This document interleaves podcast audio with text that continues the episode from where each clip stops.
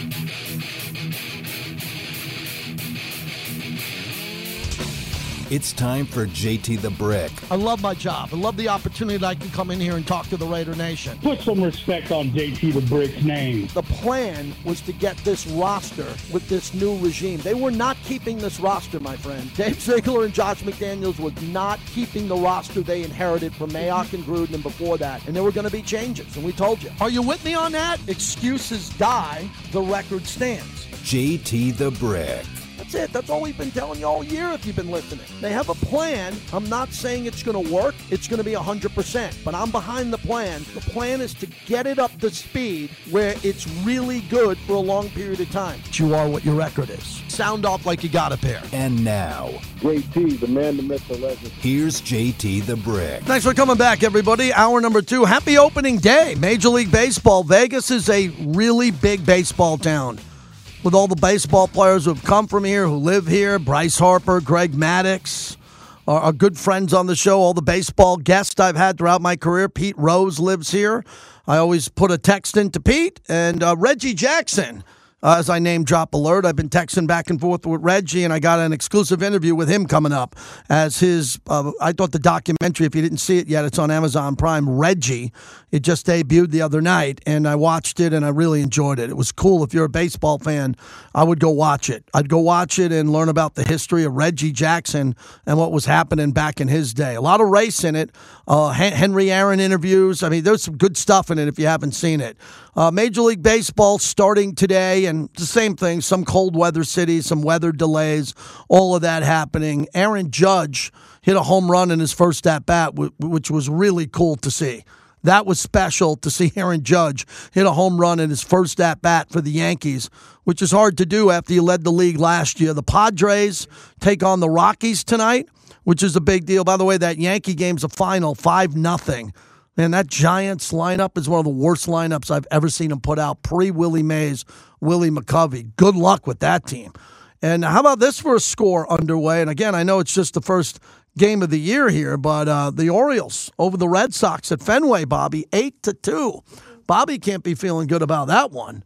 Woo, ooh, that's a rough score to see right out of the gate. And Vinny Bonsignore, is he ready?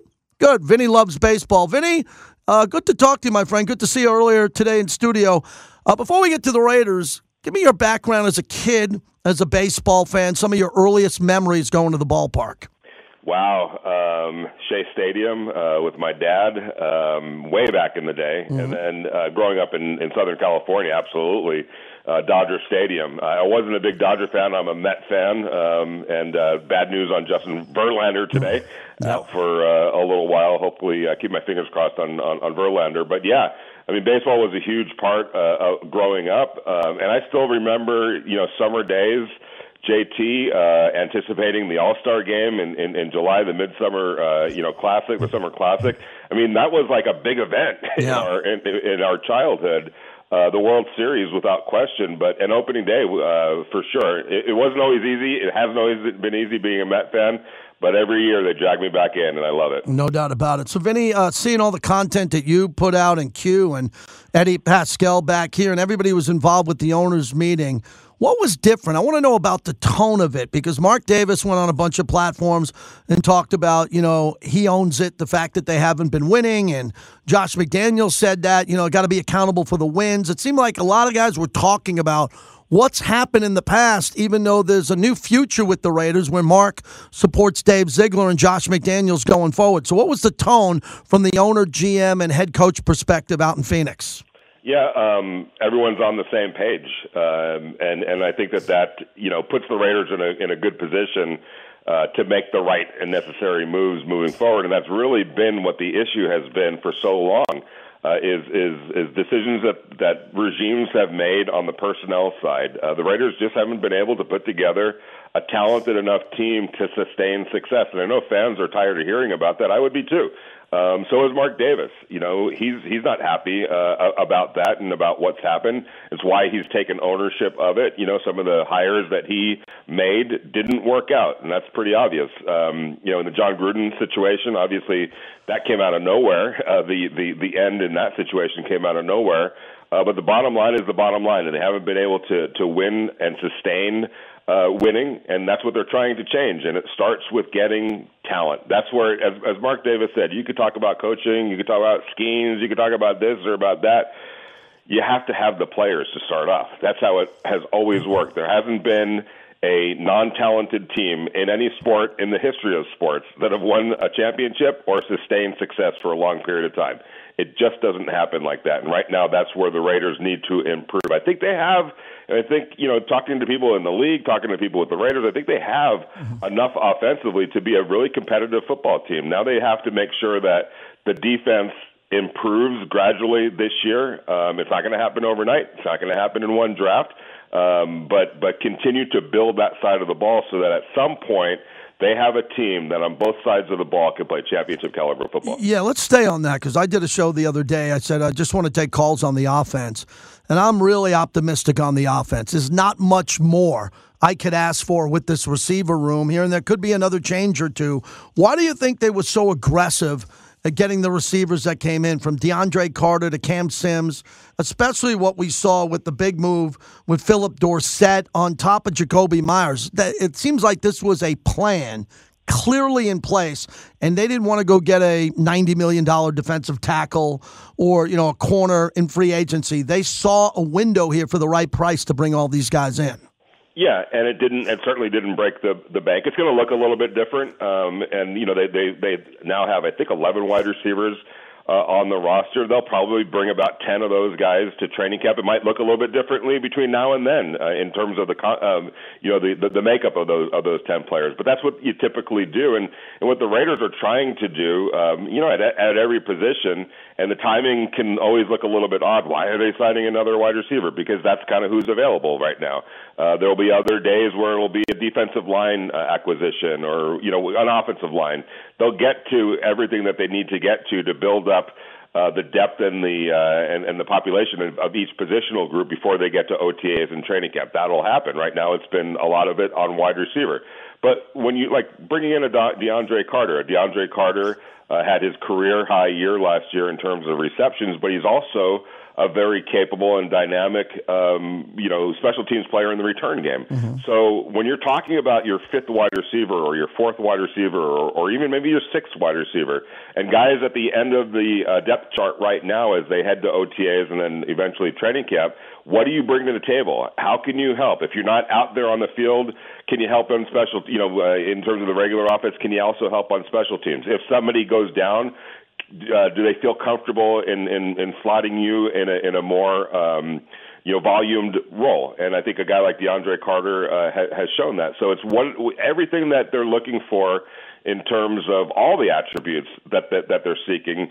You try to bring as many great uh, players that fit that category as possible, and get them into camp and let them compete for the five or six jobs that are going to be open on the on the 53 man roster, and then all, of course the practice squad as well. Vinny Bonsignore joins us from Vegas Nation right here on our great flagship. We'll talk about his proud partners coming up here in a minute. So, the Anthony Richardson Pro Day, I, I saw you in studio and we looked at a little bit of it. As we discuss this going forward, I like his upside, but I've also seen Jamarcus Russell's upside. I've seen lesser quarterbacks play better.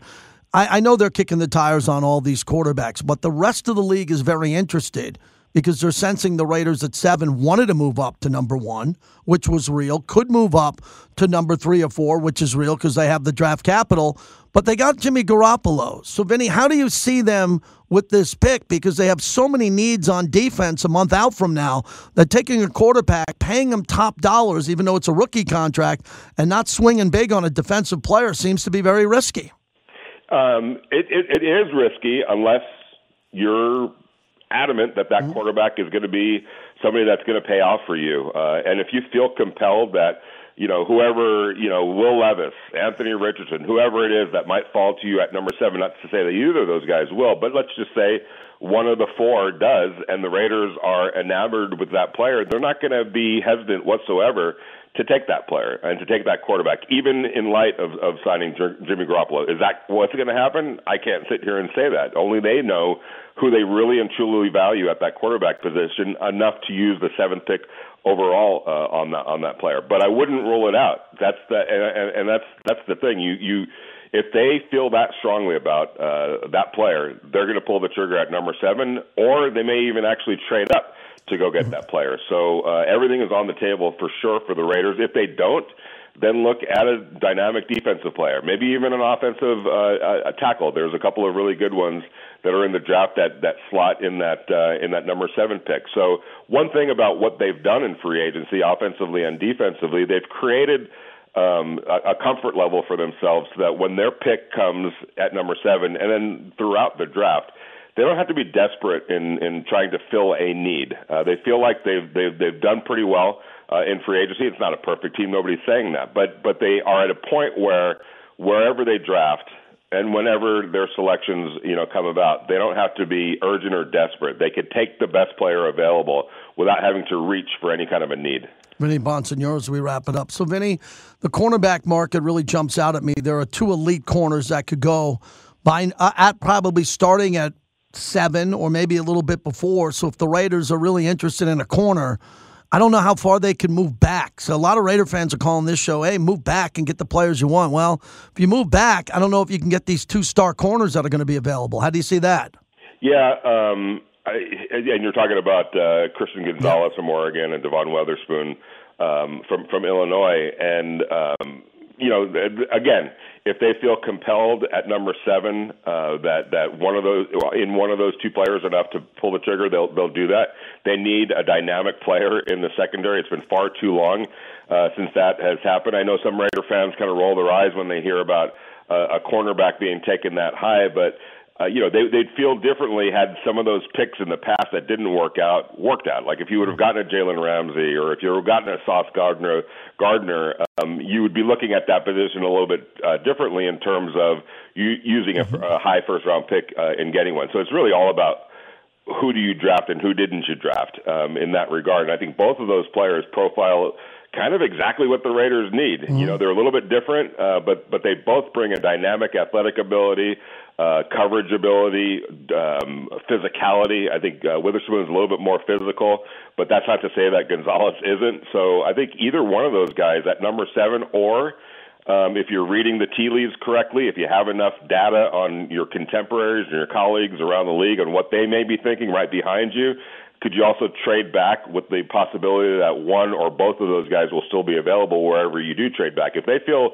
that there's a comfort level, and that goes regardless of the position, if they feel like they can trade back but still have at least one or two of the guys that they really like um, with that first pick, uh, number seven um, or, or, or a little bit further back, then I think they'll they'll be aggressive in, in at least looking at that possibility. Vinny Bonsignore. Uh, Vinny, on I like to talk national with you as much as local with the Raiders, and I just uh, the Lamar Jackson thing is intriguing to me because I know why he's not getting the lower offers because he knows if he gets it, that could be tagged and Baltimore would just tag him at that lower price and take him. I get that, but I'm starting to see, and I talked to Mike Florio about it the other day, that this feels more like a trade instead of giving a qualifying offer for two first rounds where you know we could get right up to the draft or after that and teams could be thinking about just doing a flat out trade with Baltimore if it turns out Lamar is just really unhappy. He doesn't want to play on that franchise tag. What do you think the story is going as you talk to your peers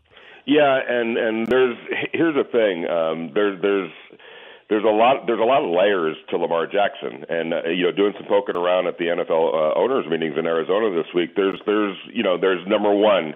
What are his contract demands? We just saw Jeremy Fowler put out that uh, he doesn't want a fully guaranteed contract, but he wants the portion of his guarantee to be more than Deshaun Watson. So you're talking about over $230 million. Nobody's going to do that. So, number one, that's a concern. Uh, number two, uh, you look at the style of play and how that changes your offense. You're, you know, Lamar Jackson, as great as he is, and he's fantastic, you're going to have to make a lot of changes offensively to kind of fit what the style of play that he brings to the table. You're also going to have to probably think about doing that with your backup quarterback. You're, you're, you're probably going to want somebody that does some similar things to Lamar Jackson as your as your uh, backup. So there's that. Then there's the durability factor. He hasn't, you know, uh, last year he wasn't able to finish the season. He's he's had some injuries now uh, the last couple of years. That's a factor. Then you look at the playoff numbers, which it's not just the wins and losses. He's played bad in the playoffs. Like mm-hmm. there's some glaring, like whoa, you know, the the passing percentage has gone down, the interceptions are up, the touchdowns are.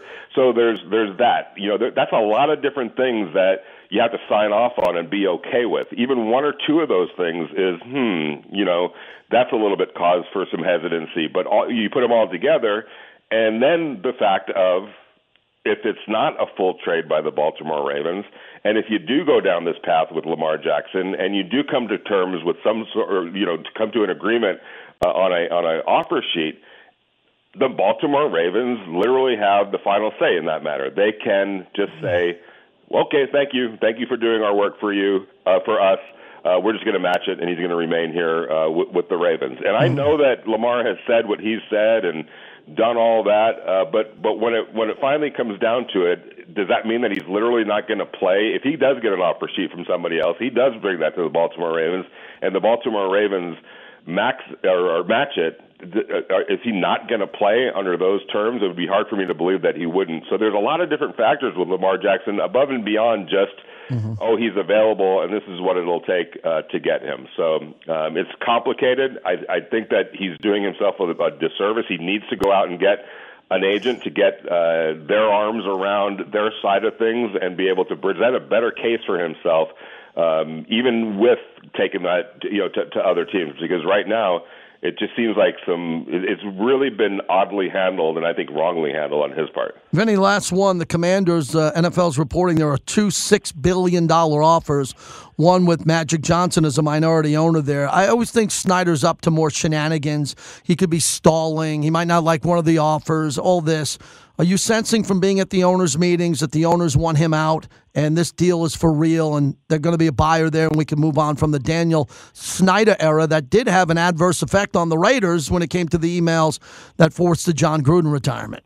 Yeah, uh, I think that the NFL, um, you know, they can't wait to move on from this. It's going to it, it, you know these are complicated deals and there's a lot of vetting that has to go on and yeah people have to show their money and um, it's going to still take some time but and they did get a uh, an update the owners did get an update uh, on what's going on uh, but but you know, and then you, like you just mentioned, there is a little bit of a wild card in there because you never know what Daniel Snyder might be up to. Bingo. And, um, and and that's one of the reasons why they want to move on from his him as quickly as possible because he's just sort of that wired that way.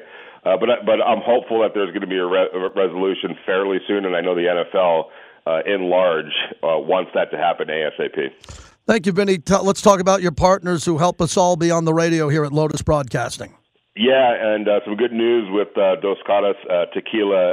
Um, uh, uh, they are now, if you're if you're interested in, in your local, they're over at uh, Los Primos liquor stores on at three uh, three four eight eight East Sahara Avenue and Fiesta Mexicana Restaurant. Those are two new spots uh, that uh, Dos Caras is in, and uh, it's growing by the day, and, and we are very thankful for them. Thank you, Vinny. Talk to you soon. Good seeing you today. You too, man. Bye bye. Vinny Bonsignore. Appreciate Vinny coming in here. He's kind with his time. He just came off the owners' meeting. I just bumped into Q uh, before. He's coming up. He did a great job at the owners' meeting, not only bringing our station there and getting a lot of content, he has, uh, has a lot of exclusive content that you can only hear on his show. So great job by all those guys. And I think it's a big deal. In the offseason, there's always a huge story, and the NFL wants to move on from Daniel Snyder.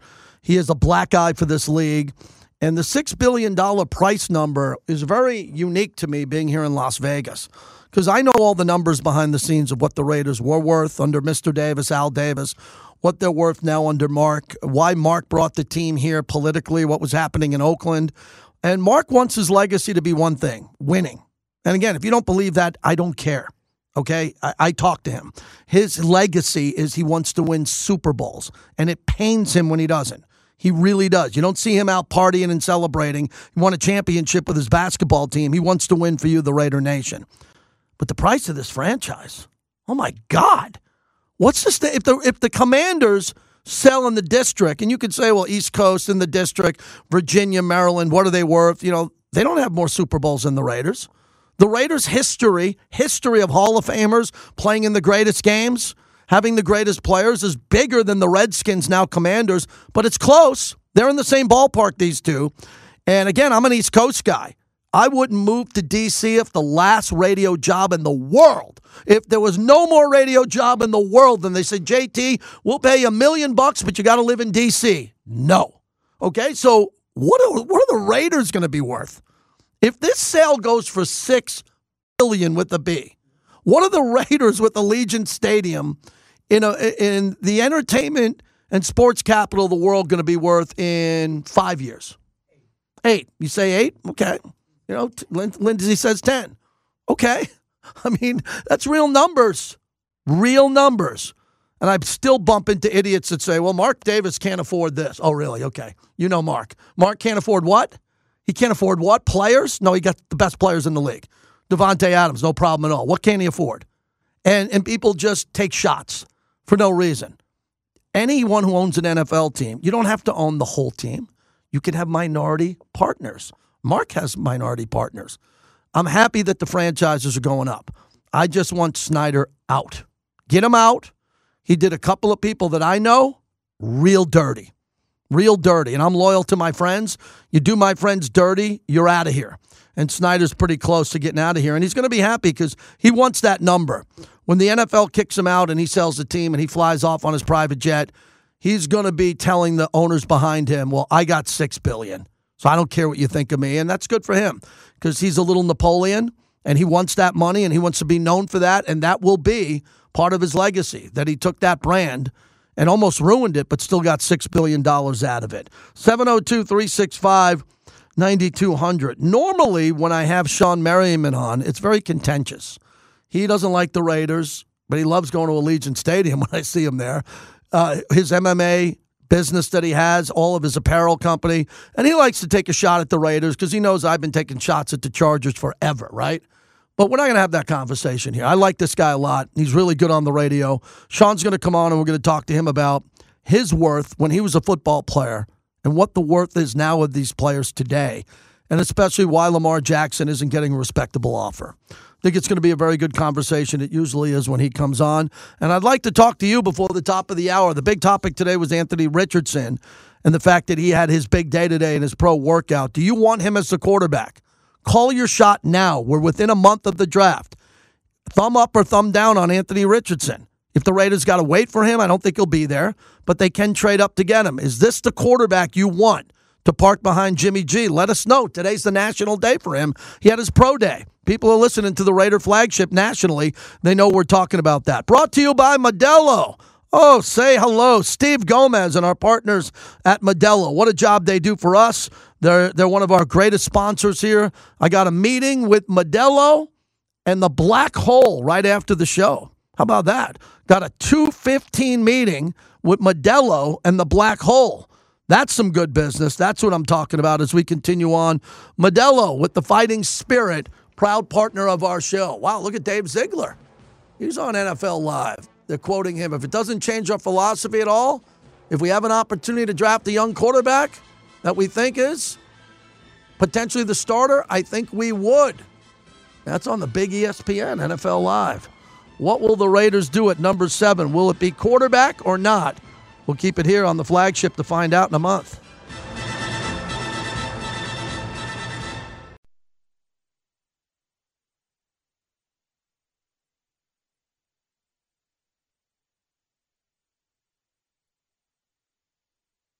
What pissed me off is when Kirk Cousins got his fully guaranteed deal. I thought all the quarterbacks from then on were going to be like, hey, if it ain't guaranteed, I ain't taking it. Then Mahomes took that BS deal just 10 years and wanted to look like half a million. Like, but if you get half of that fully guaranteed, everybody's happier. That sets precedent. But when he didn't set it, then Josh Allen didn't set it. Now Lamar's trying to set it after Deshaun's already said it.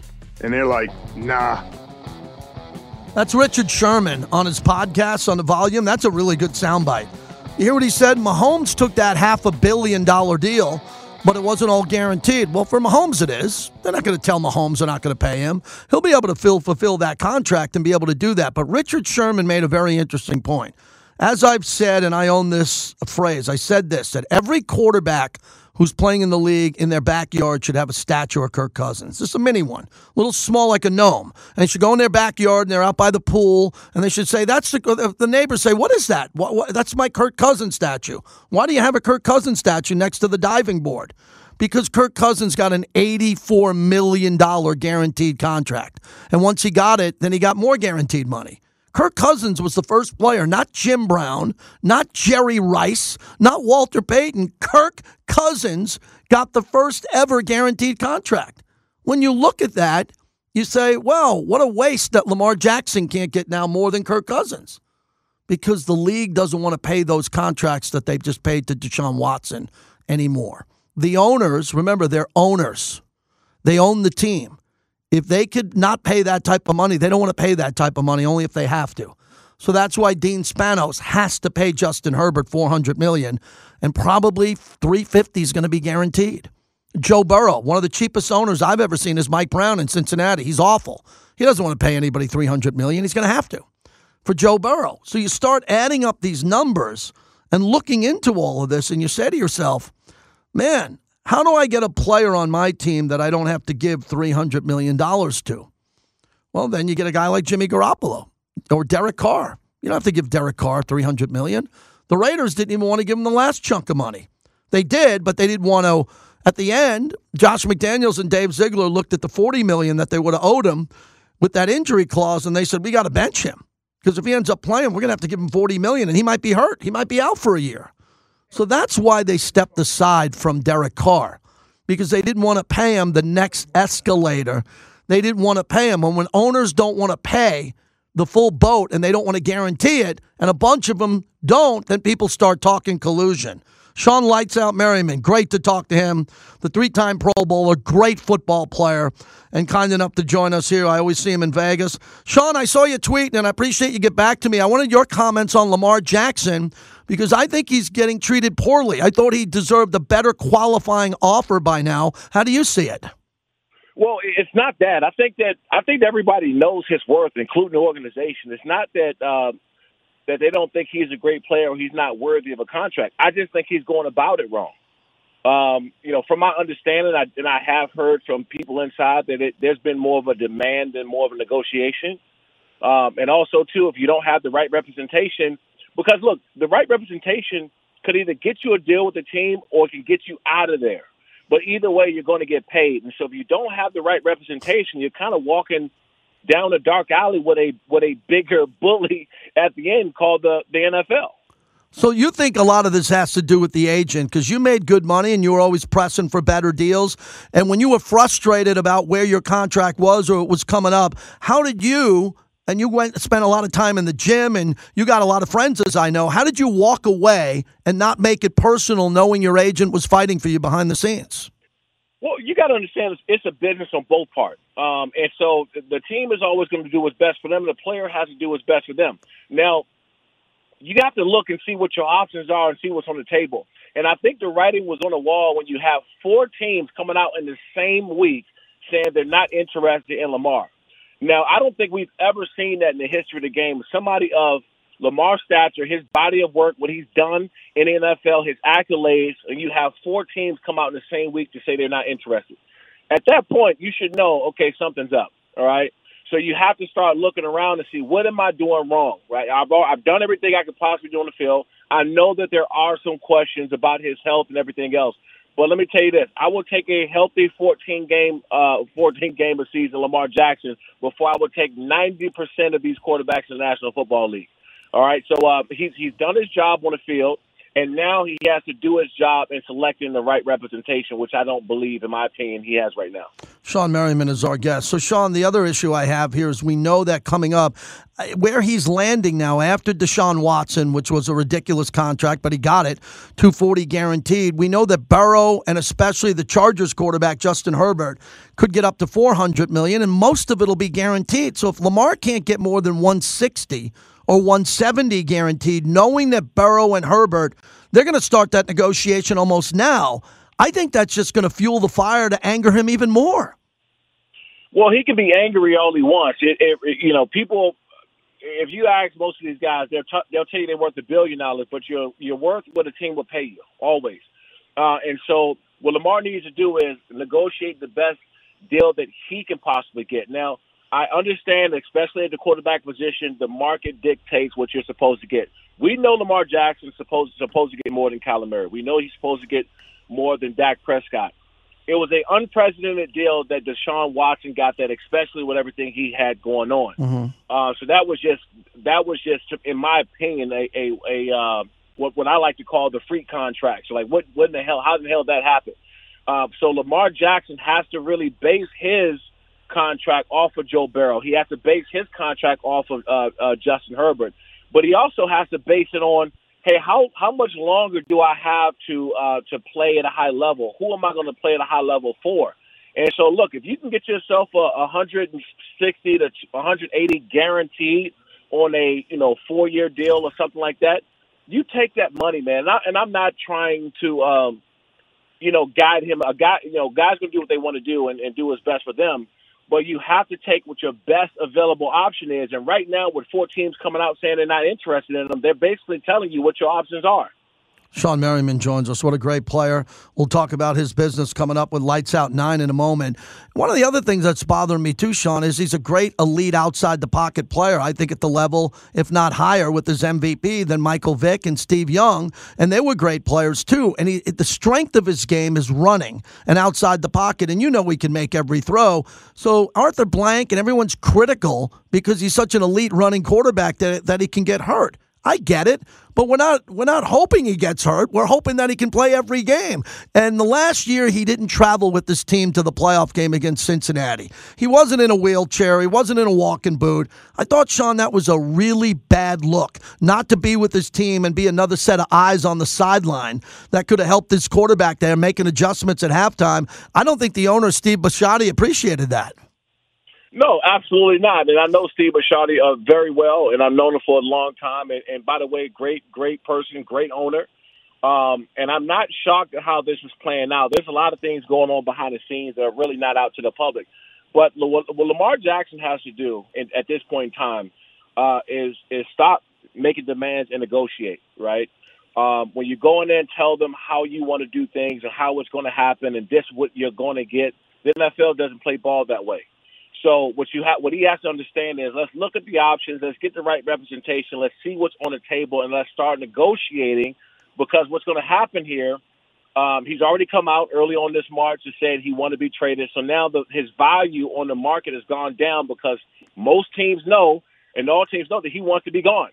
So why would they give you know two first and a second, or uh, and, and still have to get him, give him a mega deal when he already has, has made it public that he wants to go? Shawne Merriman, the f- former NFL Defensive Rookie of the Year, three time Pro Bowler. What a great career he had. Before we get to your upcoming card, one more question here in Vegas with Jimmy Garoppolo. He's two Super Bowls. We know he's a backup. He's won four playoff games. He's a really good red zone quarterback.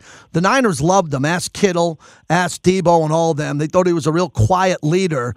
And I have no problem when they say it's a lateral move from Derek Carr, but I think he's a better red zone quarterback than Derek Carr. You played defense at a high level in the red zone. You're out here in Vegas. What do you think of the difference between Carr and what we have going forward with Jimmy G here for the Raiders?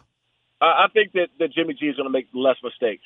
Um, you know, one thing, and I and, and I know that Derek Carr got a lot of, of crap, and it was, some of it was unwarranted. But one thing that Derek Carr did do is is make bad plays in critical times by trying to force it. Um, and he'll he'll light you up for two or three quarters, and you and you look back and say, "Well, why in the hell did he throw that ball? Or why is he why did he do that?" He'll just play like a completely different person. So that that part of Derek, uh, Derek Carr's game, I know people gave him a lot of slack for. Jimmy G is going to make less mistakes.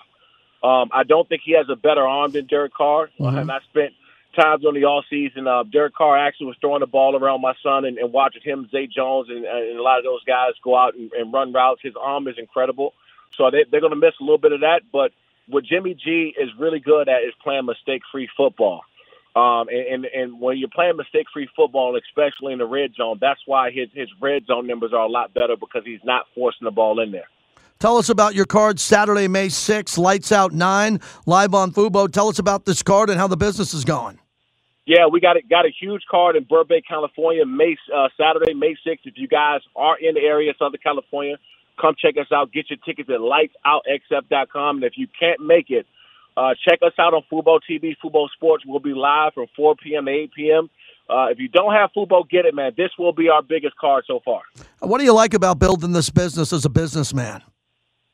Uh, not being the one getting hit, you know, you know, uh, well, I, you know, I think I think this. Um, you know, I'm a former athlete. I still actually train, and my mind process and thought process is like an athlete. So I like to be around these guys, these men, both men and women.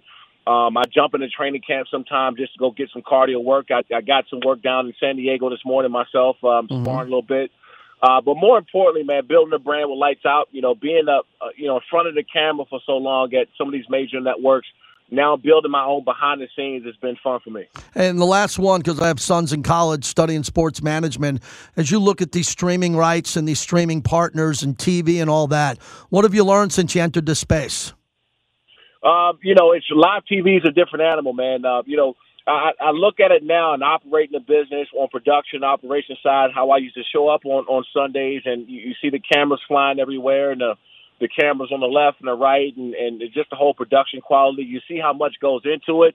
Um, and, and it's, you know, being with football, man, it's, it's been great. Um, our last fight we had January 14th broke into the top 10 most watched all time on Fubo Sports and that's really because you know people just like our product and and, and the fights and our production.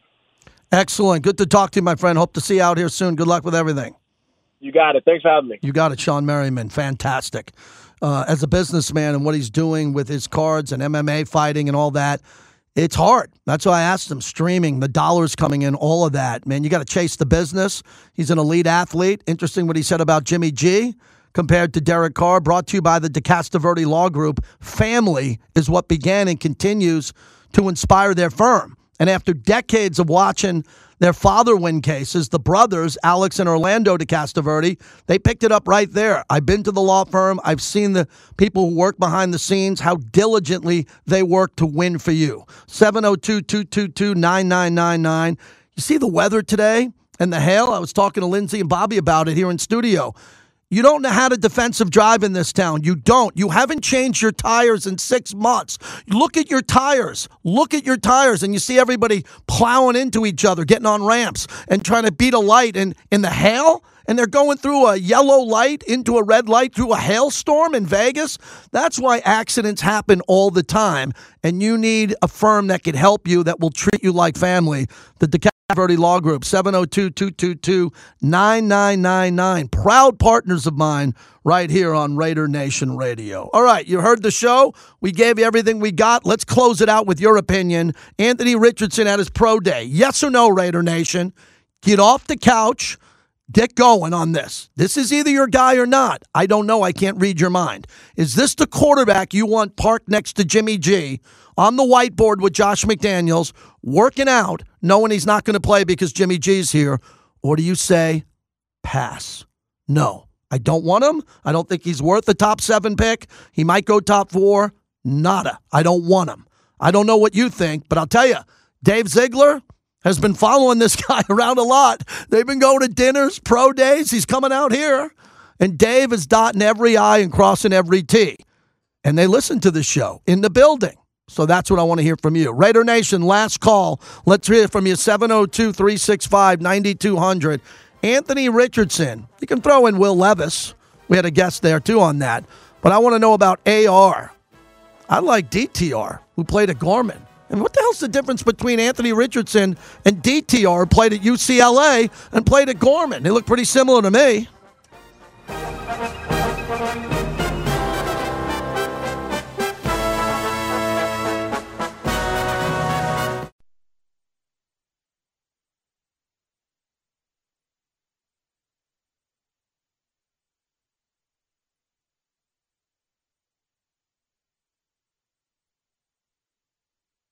Is it's it been all- both. I've done both. Yeah. Um, Jimmy actually ended up being the backup when he was a rookie. Um, Jarrett Stidham actually was the backup when he was a rookie. You know, um, so there's an element of that. You know, uh, if I'm not mistaken, Matt Cassel and I think it was Flutie and Cassel were together a little bit. So we had a couple guys there, but it's not it's not one thing. You know what I mean? Uh, depending on how you go about finding that spot. Um, and who the kid is. It could be a rookie, it could be a veteran. Um, I think the goal, though, is to try to eventually you know, draft a player at that position that you continue to move forward with and develop. We've done that. I've done that. I've been a part of that. I enjoy doing that. I think it's a really good philosophy to have organizationally so you're not chasing a brand new backup quarterback every year and trying to identify who the best fit is. So, um, see if we can figure that out in the next month here. That's Josh McDaniels at the owners' meetings. JT, back with you. I mean, they want a quarterback. You can tell they want a young quarterback. The question is, Where are they going to get that young quarterback, and how are they going to find that young quarterback going forward? That is always the question. Uh, Canes, chicken fingers. My sons came home. We had a bachelor party for my nephew. Uh, they were Caniacs. They went to Canes. They got it to go. They brought it back. The house still smells like Canes, which I don't have a problem with because they were eating it all. We love Canes, proud partner of the show. So I'm sensing that Dave Ziegler and Josh McDaniels would love to get a quarterback. Love love, love to get a quarterback, and they just don't have the ability to get them early unless they give up everything they worked for, which was to get all these draft picks. And that was unfortunate because they lost a lot of games last year. So would you give up everything to get a backup quarterback? I wouldn't. I wouldn't. But look, the Raiders, this is a great organization. Ken Stabler was a third string quarterback. Jim Plunkett was a third string quarterback. You all understand this, right? The greatest quarterbacks who won all the Super Bowls for the Raiders, three of them. Stabler one, Plunkett two. Stabler was undefeated at Alabama. Jim Plunkett was the Heisman Trophy winner. He has one of the most beautiful trophy rooms in the history of sports. He's got the Heisman Trophy. He's got the Rose Bowl MVP. He's got the Super Bowl MVP. He was a third string when he came to the Raiders because he was battered and bruised. And all these guys went on to greatness. I'm not saying that Jimmy Garoppolo, he's not a third string quarterback for the Raiders. He's the starter. So let him be the starter. But everybody's scared and nervous. He's going to get hurt. He, you know, I don't know if he's going to get hurt. I hope he doesn't. I'm a season ticket holder. Just got billed again. I went over well at the house, which was nice. Worked for the team, got my season tickets. My bill came in. It's really good now. They just swipe the credit card. That's good when you want to take a look at your credit card and you're like, wow, well, oh, Oh, that charge came through this month. Okay. I'm a season ticket holder. Okay. I do, I work out of the press box. I'm a fan. I'm not a journalist. I want them to win. You got people in this town who cover the team and they do not want them to win. They mocked the team. They didn't want the team to move here. They used to make fun of the team all the time before they came here. They hated the stadium. Wink, wink. I'm not one of those guys. I want the team to win. So I want you to be happy. I want you to go to the game and tailgate with me and come to the torch and go, hey, man, we won three in a row instead of we lost three in a row. I've been there on both sides. I want to see them win. And it's going to take time for them to win. But if they have a great draft, not a good draft, a great draft, it could move along pretty quickly. Here's Big Al in San Francisco. What's happening, Big Al? Uh, JT just taking a break and wanted to call in. Um, was listening a little bit, uh, you know, via the internet. You know, the, the uh, there's this is a time of year where there's not really a lot going on, and people are talking about free agents in the draft and so forth. And I just look at the Raiders and I just say, I don't. I look at this team and I go, there's been a lot of revamping, a lot of reshuffling, a lot of change, more so than than most other teams in the NFL over the last two uh, Raider administrations, probably even going back 20 years. But they're not that far away if they're able to make the right picks, and it's important uh, for them to you know to be able to manage this correctly. Getting a quarterback in the first round is not necessary. They just spent an awful lot of money on a quarterback. What they need to be able to do is you got to protect this quarterback. Mm-hmm. You have to open the holes for this great running back that you know that we have on this team. We got to be able to uh, have great pass protection so that we allow our wide receivers and and new tight ends to get open down the field. We need to have exceptional safety play and cornerback play so that we can allow our our, our pass rushers, you know, Jones and um, and Crosby to be able to get, you know, to be able to get to the quarterback. That's what we actually need to be able to have. The draft, they're not that far away. You look at the rest of the division, and we all know Kansas City's the world champs, and they're very well coached, and they have some great players. But are we really ten players behind Kansas City? I don't think so. No, I don't either, Big Al. And you're a statistician for a living. You know, you know this offense can compete with Kansas City. The defense can't because the structural style of the defense can't stop Mahomes and Kelce. Isn't the biggest priority in the offseason to stop Travis Kelce? Is it, wouldn't that be a great priority to get one guy in the organization who could stop Travis Kelce other than Maxx Crosby? I'd like to see that happen. I would love to see that happen too, but let's remember that Travis Travis Kelce is a Hall of Fame type player, mm-hmm. and there's 30 other teams in this league that are thinking along the same lines. So, would you like to get a, a safety that can just you know that can stick onto Kelce from you know from the get go? Kelce's too smart. He's too elusive and he's too good. You want to contain him and can and be able to and be able to accentuate Right. your positives. And uh, so my feeling is is what do we need most? Let's protect. Let's let let's open up the holes and for Jacobs protect uh, and protect Garoppolo on the offensive side. On the defensive side, how about let's get that that in, with, with I think it's seven pick number seven. Let's get that safety. Let's get that that outside linebacker who can truly make a difference and can and, Right. and can cover Kelce. We don't look to stop him. We look to be able to contain him and force uh, home, Gotcha. home to look another direction. That, thanks a lot, Big. I appreciate it. I agree with you. That's that's the most unique part of this draft. They need a new tight end. They need a new young quarterback. They need a no- new young safety, and I don't think they can get them. I think they have to go get the, a corner and a defensive tackle first or second, one, two. Once they get a defensive tackle who can start in a corner, I don't care what they do.